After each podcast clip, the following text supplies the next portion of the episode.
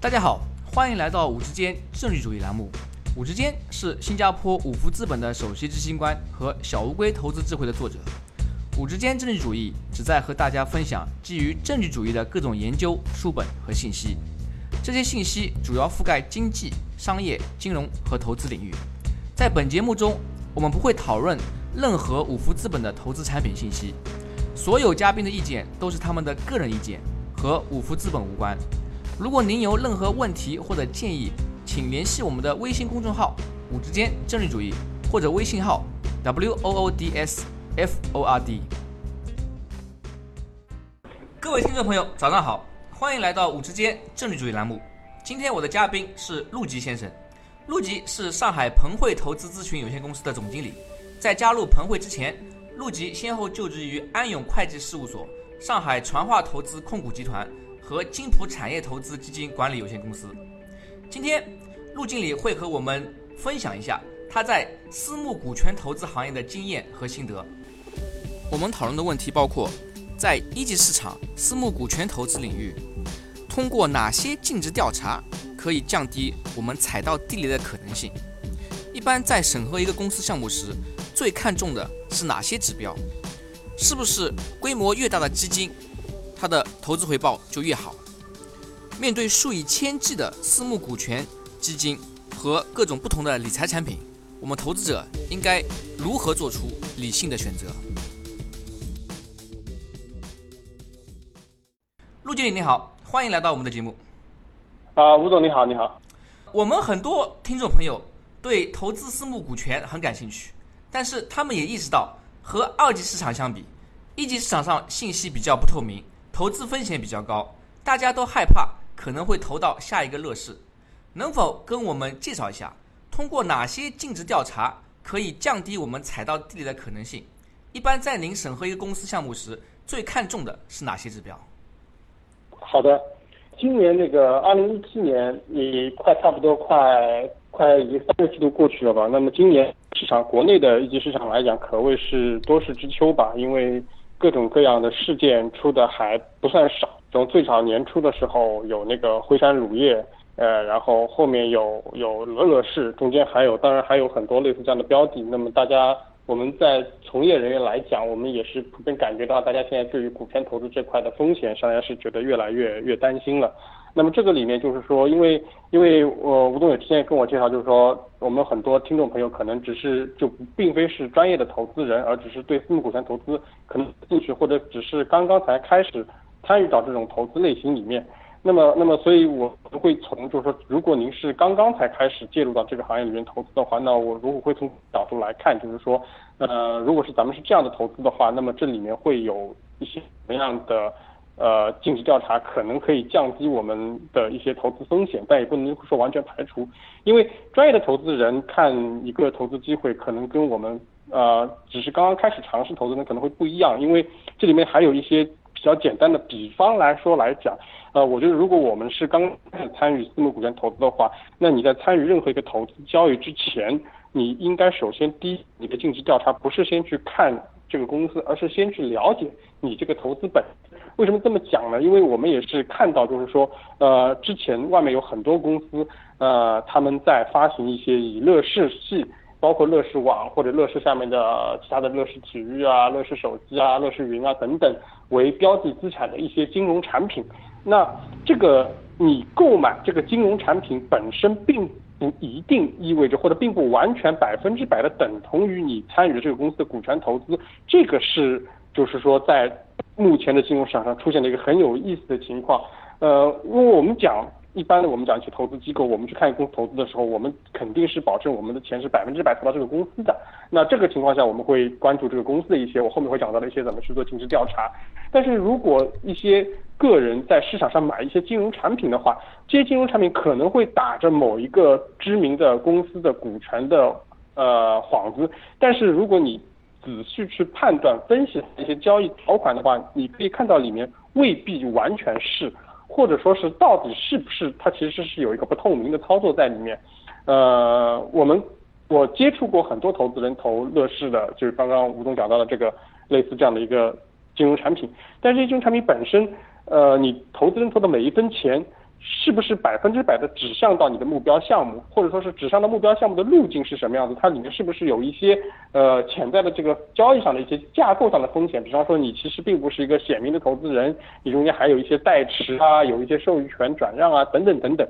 呃，甚至说你的钱其实被管理人做了几个拆分，主要百分之多少是投在这个项目上，另外百分之多少是可以管理人可以随随意决定做什么做什么等等。呃，所以我的建议第一个是说，我们做尽职调查，在对在对你想投这个公司尽职调查之前，如果你并不是那么专业的话，我的第一个建议是你先得明白你购买的这个金融产品到底是个什么样的产品，是不是就是说真的是完全投资这个标的的股权。我们看乐视，大家觉得乐视很大风险。那很多人买的乐视的乐视相关的金融产品，有些钱可能根本就没到乐视，这是比投乐视更大的一个风险。有些金融产品可能是挂羊头卖狗肉，它打着呃名气比较响的，比如说乐视啊、滴滴打车之类的这个幌子。事实上，你的钱可能最终都没有进入明面上显示的那个公司标的。对，没有进入或者没有完全进入，比方说只进入一部分，但是还有一部分就是用到别的用途，这都是有可能的。第二一个就是说，我们也会建议投资人来关注，除了你这个投资这个标的，就是因为你不是很多投资人不是直接投资于股权，而投资于某一个这个股权派生出来的金融产品嘛。那么所以，当然第一个是建议你关注你的投资标的是什么，第二个是关注你到底是通过什么样的形式去参与这个投资，这就是我们所谓常说投资的交易架构。那么通常对专业投资机构来讲，交易架构，比方说我们如果是参与乐视的投资，交易架构是我自己这边来安排和制定的。呃，那么对于非专业投资人来讲，那你只是买一个产品，那么这时候你买到的产品里面就是包含了这个交易，就是我已经制定好的交易架构一揽子给到你的。那么这个交易架构，不同的交易架构本身它其实会带来不同的风险的。比方说我们现在比较常见的是，投资人会去参与一些契约式基金。参与一些信托计划，然后通过这些契约式基金、信托计划，再参与到一些有限合伙啊，再或者参与到一些有限责任公司啊，最后再进到这个标的股权啊，等等等等，这里面涉及到多层交易架构，多层交易架构每一层交易架构它都会有一个相对应的一个管理管理人啊，都会有一些的费用。那么交易架构多了之后，一方面带来这个费用的增加，投资人能够最终拿到的投资收益会减少；另外一块呢，每多一道管理人的管理人的这个所谓的这个信托责任或者这个。契约风险也会相应的会增加，呃，管理人是不是完全的尽职勤勉？那这些都会带来一些不确定性。所以第二一块，我建议投资人是关注这个交易结构，呃，你的这个到底是通过什么路径，通过什么方式参与到这个标的的投资？那么这是对非专业投资人来讲的一个两个，就是说，呃，前提的一个那个那个关注的点。那么这两个点如果。投资人相对比较专业，他觉得已经没什么大问题了。那么这才到了第三点，就是说，一般来讲，投资人看一个一级市场股权，那肯定是对一个投资价值的判断了。就是说，我们投投资主主要的目的还是获为了获取投资收益。那如果我能够一个比较合适的价格卖进买进来，并且我们能够相对确定的能够以未来一个更高的价格卖出去，那这个肯定是一个赚钱的，这是大家做投资本质上的一个追求的一个回报的。这就涉及到你在买这个资产的时候的一个对它价值的一个判断了。那么。这个价值判断就是刚刚吴总问我的第二个问题，就是说审核一个公司的时候最看重的一种指标。那么过去在国内做私募股权投资的话，一般来讲你的价值就大体上来讲会有两种产生方式，一种是来自于一二级市场的买卖差价，一种是来自于公司的内生增长。那么我先简单说一下一二级市场买卖差价，这个很简单，因为大家都知道中国的 A 股市场相对来讲是估值比较高的，有一个高溢价。那么，如果你能够在一级市场上，就是说所谓的 P E 市场，就是说在公司上市前，你获得一个机会参与它的投资，那么你那时候的入股的估值会相对的比二级市场估值会低一点。那么，如果公司成功上市，在二级市场上登陆了，那你在获得流动性之后，你把它抛售，那通常来讲，这里面会有个差价。比方说，同样一家公司，每年利润都是三千万，你在一级市场买入的时候，可能是按照十倍的 P E，那可能估值是三个亿。到二级市场的话，可能它上完市之后，它的估值就得三十倍、四十倍这么高。那你简单来讲，这公司哪怕业绩没有一点增长，那你你的投资的回报也翻了三倍或者四倍。当然，这个要看多少年实现，这个先不说。但是简单来讲，就是说这就是一二级市场买卖差价的这个交易逻辑。那这个在过去中国十年之间是非常好用的，因为目前为止中国 A 股市场的这个相对来讲的市盈率还是平均市盈率还是不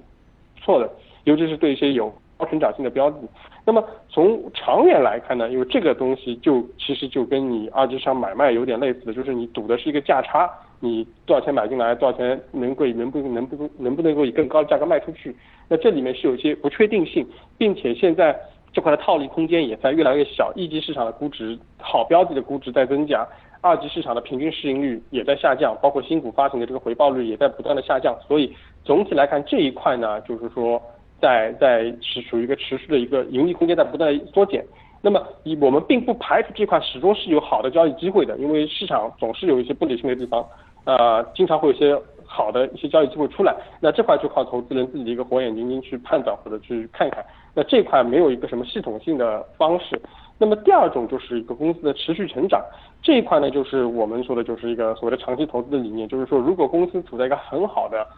成长的一个阶段，那比方说我们在一级市场投资的时候，哪怕估值贵一点，我二十倍的市盈率，但是如果公司每年的利润增长能够有一个百分之五十的利润增长，那到了呃我们今年投进去的时候，它可能是三千万的利润，如果每年都复合百分之五十增长，到二级市场退出的时候，哪怕它还是二十倍的市盈率退出。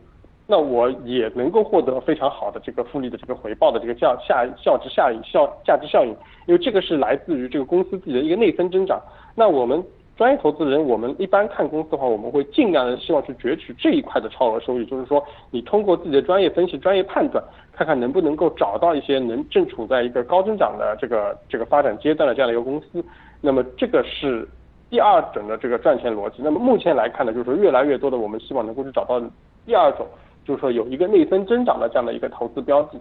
那么这个里面大家肯定也会关心，就是说这种所谓的高增长的公司到底怎么样去判断？就是说，尤其是就是说你你现在看高增长，我们一般都是看财务报表、收入或者利润。那财务报表出来的时候，它已经代表了这个过去发生的事情。那么你如何判断这个未来的这个增长性，或者说过去的增长的一个可持续性？那么这里面其实本质上来讲跟所有的这个包括二级市场的你投资分析的这个公司的这个逻辑也是一样的。大体上来讲，就是说我们还是要关注这个公司的一个商业模式，就这公司到底是做什么的，呃，它到底是怎么样在赚钱，呃，它是为什么能赚到这块钱，而为什么只有它或者不是其他人能够赚到这些钱？那么本质上来讲，我们说这个对应的就是说这个公司你的第一个你的商业模式是什么，你的核心竞争力是什么，而你这个。你做这块业务，你的一个竞争的壁垒大概是什么样子？那我我我们可以举例来讲，就是说，比方说我们知道过去就是说，我们我们现在看到就是说，联想它现在面临一个比较大的问题，就是说整个收入和业绩下滑。那我们从分析联想的商业模式来讲，我们可以看到过去呃戴尔和联想这是两大 PC 品牌，那他们的产品本质上是没有多大区别的，看起来都是卖笔记本电脑。但是实际上，他们的商业模式是非常不一样的。戴尔是电脑直销的模式，不同于传统的销售。戴尔的核心竞争力，我们可以认为它是一个全球直销的这个管理系统。而联想如果要搭建一个戴尔这样的一个平台，它的代价是非常大的。所以等于是戴尔在这一块，它的商业模式上给自己建立了一个比较高的一个进入壁垒，这个就成为戴尔的一个相对核心的竞争优势。但是呢，戴尔的面临的一个问题就是说，整个 PC 的一个市场的一个饱和，行业的天花板。成长性有限，制约了它的一个发展的高度。那这个是戴尔商业模式的问题，对吧？那另外一个，比方说我们看中国，我们知道中国现在就是说整个金融，包括很多外资行在国在国外都发展的很好，但在中到中国来之后，很多外资银行做不过本地金融企业。当时我们金融业开放的时候，都高呼“狼来了，狼来了，狼来了”。这么多年之后，发现这个狼一点都没用。那主主要原因是什么？我们去分析中国商业传统商业银行的模式，就是中国银行它赚的是这块息差。息差的这个核心竞争力要点是要求你有个低成本的蓝储，你的蓝储成本要足够的低，然后再加上你的放贷和你的高度信用，那你看这块中国的传统商业银行，这块它就有跟外资银行比起来，第一个它的蓝储成本肯定更低，第二个它放的一些贷款，它能够有更多的高信用的这个对公的企业客户，所以这块包括在存款端和在贷款端，这是它的核心竞争优势。外外资银行有再好的员工素质、再好的风控体系，这块因为没有缺乏这个核心竞争优势，它在国内也依然竞争不了。但是现在的情况又变了，就是说，你随着行业的这个发展，那么简单稀差的商业模式，现在看起来也已经差不多，就是说没有办法再给中国的商业银行提供进一步的发展助力了。所以现在来看，我们又看到大家都觉得对中国这些银行，你的这个风险的担忧又起来了，所以导致银行的估值又偏低。所以整整整整，我想举这两个例子来说明，就是说。我们在判断一个公司的价值的时候，更多的其实就是关注它的一个商业模式，它是怎么赚钱的，然后它的核心竞争力，它为什么能够赚钱，而不是别人赚钱的钱。另外一个就是说，它整个他通过打造他这样商业模式，他所构筑起来他一个进入壁垒，就是说你这台生意很好，能赚钱，但是别人会不会把你这台生意给抢走？所以基本上我们通过这几个这几个点。我们来分析，就是说一个公司它的一个未来的一个可可能的一个成长性，或者它一个持续成长的持续性会怎么样，然后来判断，就是说这公司的一个投资价值。就您刚刚提到呃很多非常呃有趣的呃知识点啊，首先是一个一级市场和二级市场之间的这个差价，呃，那么在您看来，目前中国公司从一级市场是不是只要嗯成功上市？去二级市场上任何一个证券交易所，比如说主板，或者是呃新三板、创业板，或者是海外的美国纳斯达克之类，都存在这样一个差价。那么我们的投资者啊，只要能够博这家公司最后能够上市，就有一个获利空间呢。嗯，这个问题是这样子的，就是说中国的一二级市场的这个差，或者说中国二级市场的这个溢价。呃，有很多学术上的分析，这个当然各种各样的原因，那我这块也不专业，但是呢，有一点我觉得是是有道理，就是说，中国的二级市场差价其实是来自于这个供给是受限的，就是说，因为中国到目前为止企业上市它是一个审批制的。呃，就是说，不是任何一家企业都能够简单的就登陆到 A 股市场的，所以等于是 A 股的主板市场，包括上海交易所、深圳交易所，它的任何一个你的挂牌交易的这个资质本身就等于是一张牌照，这个东西本身就有价值。所以为什么看到国内的一些企业，它的壳公司，为什么国内始终没办法推动这个企业的这个有序的这个退市？到目前为止，退市的公司的数量跟每年挂牌数量的相比，其实还是非常有限的。主要因为就是说在这个保留一个壳是一个很大的价值，这里面的经济力太大，你很难去触动它。那三板和国外那就相对来讲就是这套逻辑就不再行得通了，因为呃三板其实来讲它其实是准注册制的概念，基本上就是说上市也没有什么门槛限制，就是说未来包括中国以前政府工作报告提到要推行挂牌注册制，那可能这个注册制就是指的是三板市场，那三板市场基本上是。基本上就注册制。那么在这种情况下，所以你看到三板市场的这个基本上没有什么特别的壳的一个价值。那国外也是一样的。呃，国外的话，我们基本可以看到，就是说如果没有什么特别的，就只要不但凡不是审批制的市场，我觉得这个壳的价值都一般。那么现在就是说，因为中国整个这个公司上市发行制度啊，在一直在变化，就是说你永远也不知道下一步是什么。那只能说大致的一个方向或者趋势性的是。越来越放开，呃，我看到证监会现在顶着压力，就是每年还是分批的很多公司新的挂牌上市，呃，希望做到一个相对来讲，就是虽然我还不是注册制，但是呢，我不希望设置太高的门槛，还是要增加二级市场上的那个股票的数量的这个供应，那么通过这种方式来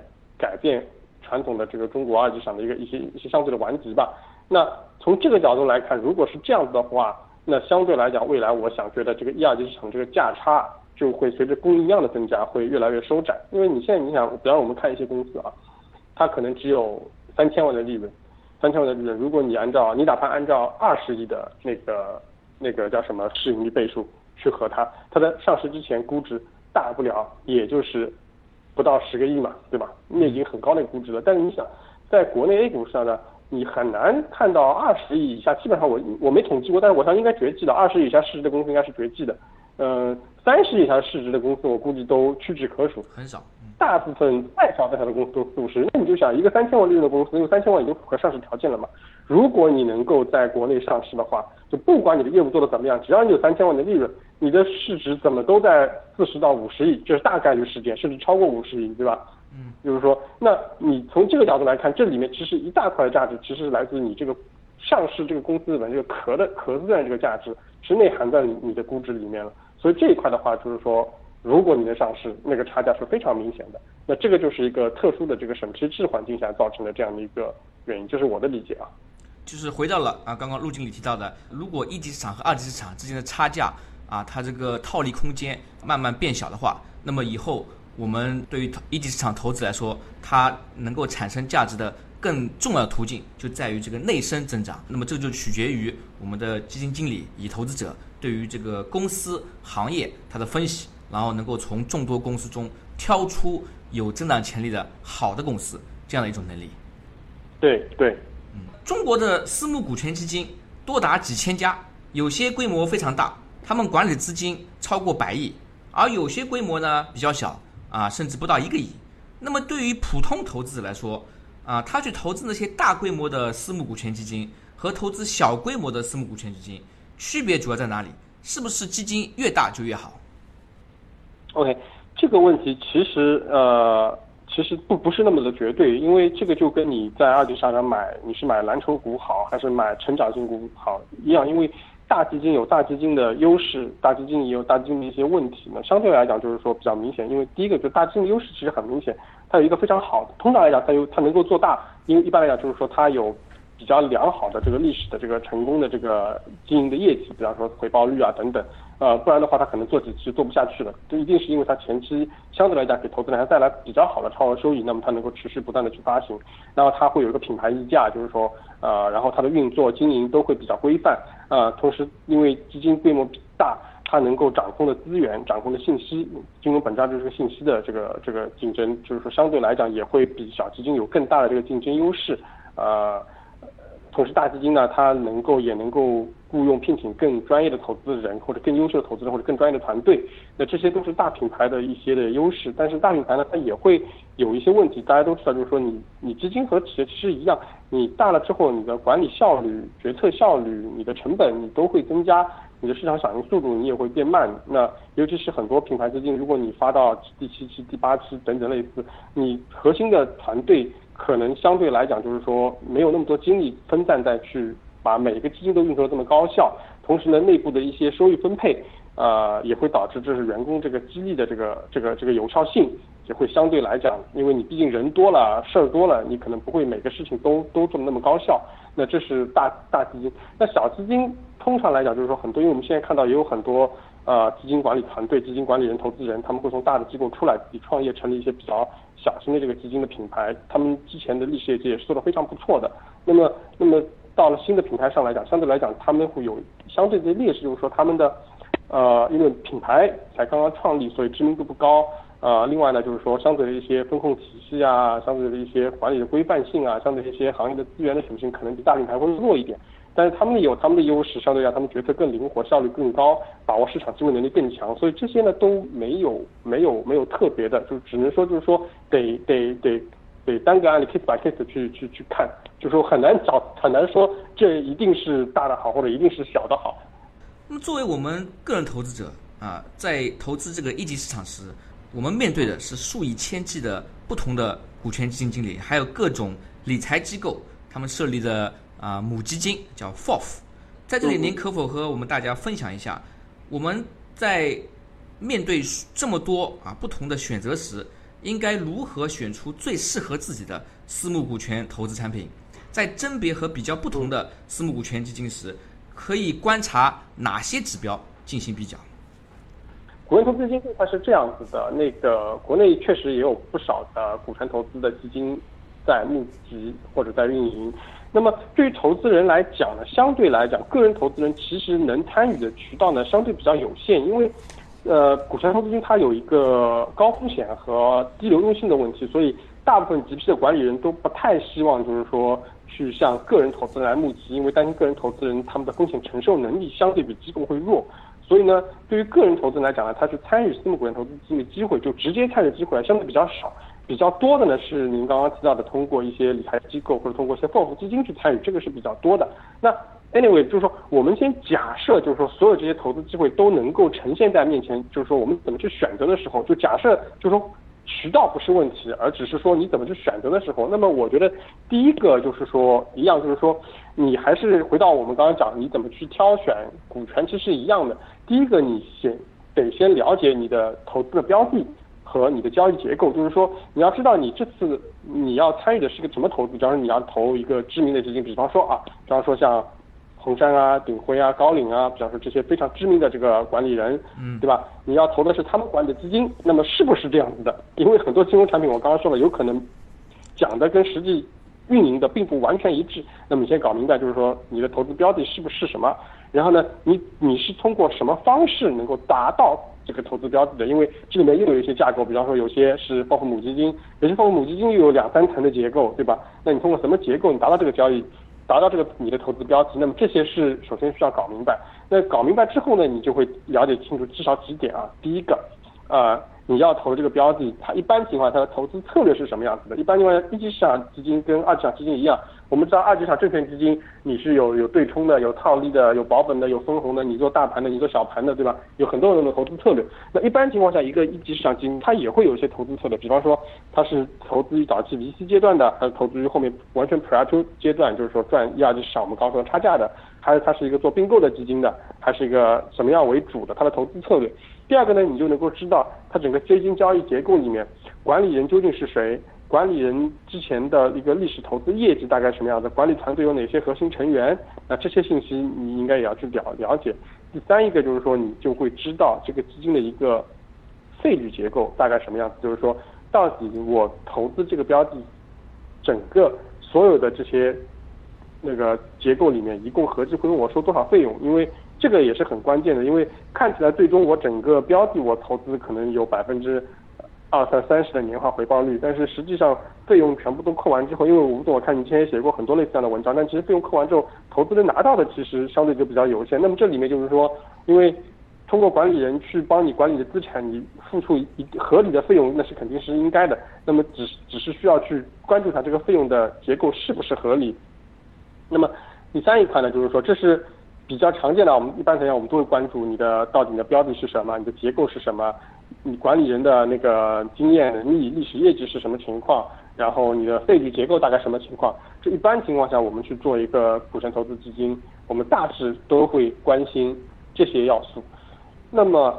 呃，我这边的一些小建议，就就除了是关于这些要素之外呢，我们还可以就是说额外的去了解一下几个点呢，就包括就是说，假如同一个管理团队，他目前大概管理了多大的资产规模？那么这个里面其实是有一个，就是说，我不知道吴总您研究过没有研究过，但其实这个里面我们从经验数据上来看啊，其实是有一个有一个曲线的，就是说你管理的资产规模越大，其实并不意味着就是说你的收益就会越好，而通常情况下，就到了一定的管理规模之后，收益就很难再增加了，甚至还会有下滑。其实是有一个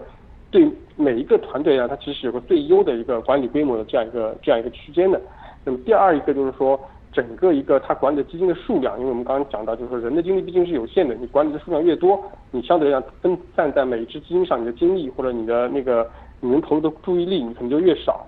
第三一个呢，就是说，就管理人里面呢，就是我们也可以关注，就是说管理人里面的一些内部激励大概是什么样子的。就是说，因为投资这个事情，毕竟相对来讲比较主观一点，就是说，人家还是靠管理团队他的一个经验、能力、眼光。那这里面就是一个激励体系是比较重要的。这个什么意思？就是说，我们投资人一般，我刚刚也讲了，就是说，你让管理人管理你的资产，你支付合理的费用是，呃，是是确实是是合适的，就是说也是行业的惯例。那第一个你要关注你的费用支付的是不是合理，第二个你要关注你支付的费用里面有多大部分其实是真正的能够给到帮助你在打理资产的这个管理团队，能够激励他们更好的去为你的投资创造价值。那这个里面的这个激励体系，就是说，那大部分情况下，管理人其实不会告诉你他的激励体系的那个一些细节的。但是如果我们能够可以找到一些信息去协助判断的话，那这个其实是从我们呃业内人士来讲啊，我们觉得这个是相对来讲比较比较重要的一个条款。因为如果你的你支付的管理费，那你支付的超额收益。呃，其实最终没有没有能够有效的或者很好的分配到或者落实到管理团队。那管理团队为什么有动力去帮你的这个资产去创造更高的回报呢？那这是个比较显而易见的一个一一一个问题。那这个是这个是我额外补充一点说，哎，有可能就是说你在了解了，哦再回过头去简单简单说，就是说正常我们判断一个基金的时候，简单几个，第一个你的交易标的是什么，你交易架构是什么，你的这个基金管理人的团队的过去的历史回报啊、回报情况啊、历史投资业绩是什么，然后你的费率是什么，这是我们常见的一些。那如果你能够进一步的能够了解到这个管理人的一些他内部的一些情况，他的管理规模、管理数量、他的团队的构成、他团队的这个激励机制的话，那可能就是说更能够更有效的帮助你判断到底什么样一个基金未来能够。大概率的情况下会能够运作的比较高效。刚刚陆经理啊提到两点呃非常好的，第一点就是关于呃基金管理人他的管理规模和管理的基金数量，在这方面呢，国外有不少研究啊显示，基金管理人他的管理的呃资金规模越大，他管理的基金数量越多，那么他的回报相应来说也越差。那么这个其中呢，确实是有一个呃负相关的这个关系。主要原因就啊，刚刚啊，陆经理也提到，最终来说啊，基金管理人他啊精力有限，每个人都只有二十四小时，他不可能嗯把自己的精力过多的铺在啊非常非常多的项目之上。同时，资金规模如果大了以后，那么它这里边也有一个规模递减效应，就是很多啊好的投资机会，它其实能够容纳的资金的啊这个 capacity 是非常有限的。如果基金规模太大啊，超过十亿美元以上呢，这方面就是要找到类似的好的这个投资机会呢，相对来说就会啊难很多。那么同时您也提到第二个有趣的问题啊，就是关于基金呃管理团队内部的激励问题。这方面就提到一个非常有趣的这个概念，呃，叫 skin in the game，就是将投资者和基金经理的利益啊要放在一起，而不是发生错配。这方面呢也有不少啊研究，就是比如说很多研究显示，我们投资者在寻找。啊，好的，这个基金管理啊，或者基金之前呢，啊，需要知道基金经理本身他在该项目中投入了多少投资啊。如果你自己一分钱都不放进去，那么可能它的背后的这个激励机制，它的风险偏好就不一定和呃投资人啊相吻合。当然，这种这种信息是非常非常难获得的。普通投资者如果投资的数量比较小啊，我估计你也很难知道到底，比如说基金经理自己啊在该项目中投了多少钱。啊，但是如果你可以找到类似的信息，基金经理如果将自己啊更多的钱身家的一部分放在这个项目中呢，啊，可以给投资者更多的啊一些呃心理上的呃保障，就觉得哎，最至少如果这个项目亏钱啊，不光我亏钱，基金经理他也亏钱啊，两者的利益呢就有啊更加高的这个吻合度啊。那么在您的这个实践中，是不是也也有啊这方面类似的这个发现？就是有些基金经理他们也会啊说愿意啊拿出自己部分的个人投资啊或者储蓄，以追求和投资人啊共同的这个呃利益吻合。那这个是的，这个确实是这样子。如果基金经理愿意出资一部分比例，那当然是最好，就是说，因为他相对来讲跟投资人的利益就相对比较捆绑。但是现实中呢，也有一定的难度。呃，因为什么呢？就是说，因为基金经理他他本身也是个也是个劳动者，也是个打工者，对吧？他可能也没有实现到完全的这个财富自由。你让他放了很多比例，因为现现在一个基金，哪怕是 VC 阶段基金，动不动都是几十亿；P 阶段基金现在动不动都上百亿。你让他放个百分之一，就要放一亿，对吧？那他可能未必有这样的财力能力。呃，所以呢，这个呢，就是说看，就是说有些管理人他会愿意投一部分资金进来，这当然是好事儿。那如果就是说。呃，因为大部分我们了解的行业确实是，就是说没有投很大的一个比例，甚至不到百分之一。但是能投当然最好，不能投的情况下，那就另外一个就是说，因为相对来讲，基金经理出资多少呢？你还相对公开信息，你还能够查得到一些。那我刚刚讲的另外一个就是说，一个分配的问题，就是说，就是比方说你你你拿了那个那个，呃，你投了一个基金，那它有每年有管理费，对吧？管理费每你退出回报的时候，如果有超额收益，还有超额收益分成。那么这两块部分多大程度上是给到，就是说给到基金经理的？那么大家乍一看以为这钱全是给基金经理，但实际上未必，因为管理公司基金基金经理就是说或者负责这个项目的合伙人，他未必在管理公司里面就是就是有很大的这个这个股权，或者说是他们那还有一些对对对，还有一些不同的分配机制等等，这都不一定。那么相对来讲，就是哪怕管理这个基金真正这个管理人他没有，我们说管理人不是只是管理公司，而是真正管理这个基金的这个核心的这些团队。他虽然就是说没有投很多的资金进去，但是如果在这块利益激励上能够相对做的比较好的话，那那对他来讲，他有动力，就是说帮你赚更多的钱嘛。正常情况下，你赚一百块，你应该给百百分之二十，就二十块给到这个管理公司。但如果团队在里面只拿到一两块的话，那他他的那个激励动力一定是相行的嘛。但这个就像刚刚吴总说的，就是说你这些信息你能够在市场上获取的几率比较小的，因为这通常的不是那么的透明。但是也可以通过一些尽职调查去去了解到这个这个管理公司内部的一些情况，这个管理大概的一个一个一个一个风格等等。在您过去的呃这个工作经验中啊，相信您接触过不少私募股权的投资者。那么在您看来，这些投资者最普遍、最容易犯的错误是什么？应该如何改进？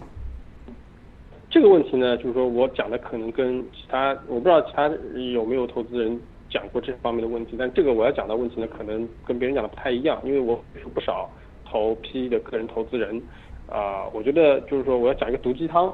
呃，就是说我们以前有个段子，就是讲我们为什么做股权投资呢？或者为什么像巴菲特这样要做长期投资？巴菲特创造自己长期投资嘛？因为就是说所谓有一个段子一直这样讲，就是说我们要我们要拥抱复利，我们要感受复利的威力，对吧？我还特别在百度上搜索一下复利的威力，对吧？反正复利的威力是这么讲的，就是说。有个有个案例说，有两个年轻，一个在二十三岁开始投资，每年投资一万块，到四十五岁，每年按照复利百分之十五的收益增长；另外一个年轻的时候活得很自在，三十二岁才开始投资，但是他为了弥补往日失去的岁月，这都百度上直接可以查得出来的，我就念一下，他每年存两万块，也同时也按照百分之十五的复利算。当两个人都四十五岁的时候，你认为谁的钱更多？就一个二十三岁开始存，存一万块，存到四十五岁。一个三十二岁开始存，每个月每年存两万块，存到四十五岁。我估计是那个年轻人，是不是？二二十三岁的年轻人，四十五岁的时候通过复利，才可以得到一百三十七点六三万，而三十二岁才存的人呢，四十五岁的时候他能获得六十八点七万。所以他就告诉我们要拥抱复利的，啊，要长期持有，不要动。那我以前我有个朋友，他写过一篇文章，我觉得标题很有意思，内容我已经忘记掉了，但标题很有意思。他说在长期我们都死了。所以我看到的很多投资人，尤其是个人投资人，他们比较容易犯最大的错误。我认为他们想着去拥抱复利的威力的时候，他们往往忽视了低流动性带来的巨大风险。我们可以同样用百度这个案例，一个年轻人二十三岁，二十三岁年轻人，他未来有很多事情要做，他要买房，对吧？他要结婚，他要生孩子。你每个月把一万块钱，每年把一万块钱投到一个资产里面去。虽然能够获得百分之十五年税的复合增长，虽然到四十五岁的时候你能赚到一点六三万，但是里面有个问题，这个资产它有个前提是说，这个资产你在任何时候，在你到四十五岁之前，你是无法做任何处置，你拿不出一分钱来，就是说这里面是没有任何流动性的。当然，我不排除就是说有些人真正实现财富自由了，他有一些很高的自由现金流，他可以做一些他想做的一些金融的配置。啊，然后你就把钱投在上面，他不需要流动性，这种情况是存在的。这种这种投资人，他确实应该在私募股权上做一些配置，去获取这个复利的收益。但是我碰到的绝大部分的投资人，他其实并没有做出一个清晰的规划，呃，就是对于未来，就是说我资金到底的需求是什么，使用是什么。所以很多人在投资的时候，他觉得哦，你这个项目期限五年，哦，呃，那个叫一般一般投批，如果你投一个。单个项目，它可能至少得五年在国内，五年已经算短的，跟你讲低于五年基本上都骗你的，对吧？如果你是投一个基金，那基金从投入到整体回报，它通常一般现在都是四加四，也有五加五，甚至是六加六、七加七都有。那就是说十年、十二年的，对，你想一个二十三岁年轻人变成三十三岁，整整十年期间，你的资金是有可能是真的是过程中是没有现金流的，很多人是低估了这个流动性风险。他们大部分觉得，哎呀，五年时间一晃就过去了。对你等到过完的时候，你觉得五年是一晃就过去，但是在真正在这个五年的过程中，你是非常煎熬的。很多人投完之后，第一年，第一年之后就开始觉得，哎，我的钱什么时候能回来？那这个问题可能会整整纠结他整整后面，就是他这个时候，因为他。他需要用现金流，他没有这笔现金流，这或这笔资金不能动用的时候，而且很多你投资的时候，你的份额一般来讲，管理人为了避免他的这个不必要的这个变动或者引起他的投资结构的不必要的麻烦，他严格的约定你是不可以抵押、不可以转让，或转让受限，不能抵押、不能质押等等等等。所以这个过程中，很多时候你真的是没有办法获得任何的现金流入的。那这一块，呃，我觉得很多个人投资人犯的那个。我看到比较多的错误就是说，他们都知道要拥抱复利，但是他们是的低流动性带来的这个巨大风险，呃，所以说我们对私募股权投资的建议永远都是说，这只是一个资产配置中相对比较高风险的这一块的资产配置，高风险低流动性的，呃，相对来讲就是说，因为市场都是公平的嘛，风险越高回报越高嘛，就是你承担了高风险，你当然应该获得一个高回报的预期，对吧？那那所以你不能，但是你不能仅仅因为它有个高回报的预期，你就不考虑你自己的风险承受能力而去做相关的这个股权。这个就是因为别的东西，其他人应该都讲的挺多的，但我觉得这个很多人都没有去做一个充分的提示，或者说是即便提示了，很多人觉得这个哎呀五年不是个事儿，十年也不是个事儿，对吧？但实际上，当你真正陷到这个资产里面去没有流动性的时候，你会发现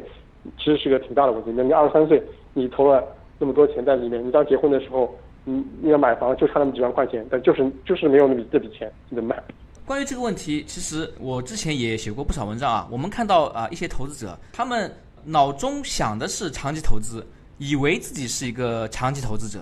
但是事实上呢，啊，你从他们的这个行为习惯来说，啊，他们是非常短期化的啊。就像您刚刚说的，投进去一个项目，过了三个月、六个月。就开始关心啊，我这个项目回报多少呀？我什么时候拿能够拿回钱呀？甚至已经忘记了一开始签合同时候，这是一个四加四啊或者五加五的项目。你要看到这个项目的回报，简直就是遥遥无期，至少要七八年甚至更长时间以后。在这里啊，我们也要提醒广大的这个听众朋友们，避免自己陷入类似的投资者陷阱。由于今天时间有限啊，那么我们今天的访谈呢就到此为止。在我们的听众中啊，不少是年轻朋友以及在校学生。啊，那么在节目最后，您有什么建议送给这些年轻人后辈？所以，其实我的建议还是跟刚刚最后一个问题结合在一起，就是说，我觉得私募股权投资，就是说，它是一个呃相对来讲高风险高回报的一个投资标的。所以在整个你的投资里面，除非你已经是觉得自己是非常非常专业了，甚至就是说是属于能够成为国内的相对比较优秀的投资人了，不然的话呢，我的建议还是就是说多看少做。多看呢，你保持对这个市场的关注，对这市场的学习的精神也好；少投资呢，就是说避免自己就是说犯一些比较做错误，因为本身它这种私募的投资门槛一般都比较高。中国证监会规定就是说你就不能低于一百万的。那通常情况下，很多外面的机构就是说，如果你一百万，你可能只能通过一些财富管理机构去参与。真正外面的投资募集的话，它可能都是上千万，甚至是上亿的。来来这样的一个体量来募集，那你你你这么大的资金去投入一个高风险低流动性的资产，其实你冒的风险是比较大的，尤其是对一些年轻的投资人来讲。那么，所以我的建议就是多看少做，然后即便做呢，你要保证一个自己非常好的第一个一个资产配置。就是说，你只是不用不用把全部身家都投进去，这个就有点薄了。那你是有一个在一个资产配置的前提下，哎，你一部分觉得应该去配这样的一个资产。另外一个呢，就是说保持一个这个相对来讲的一个风险的一个警惕，就是说还是要就是说在刚刚开始参与的时候，还是要建议选一些比较规范的、比较有品牌的啊。相对来讲呢，就是说他们的风控会做得比较好啊，因为这市场永远都是一样的，你。追求高收益就会有冒承担高风险。那么你刚刚在刚刚开始参与的时候呢，尽量能控制一些风险的，还是控制一些风险。这是我的一些建议。谢谢收听五之间政治主义频道。如果您有任何问题或者建议，请联系我们的微信公众号“五之间政治主义”，或者我们的微信号 “w o o d s f o r d”。祝您有美好的一天。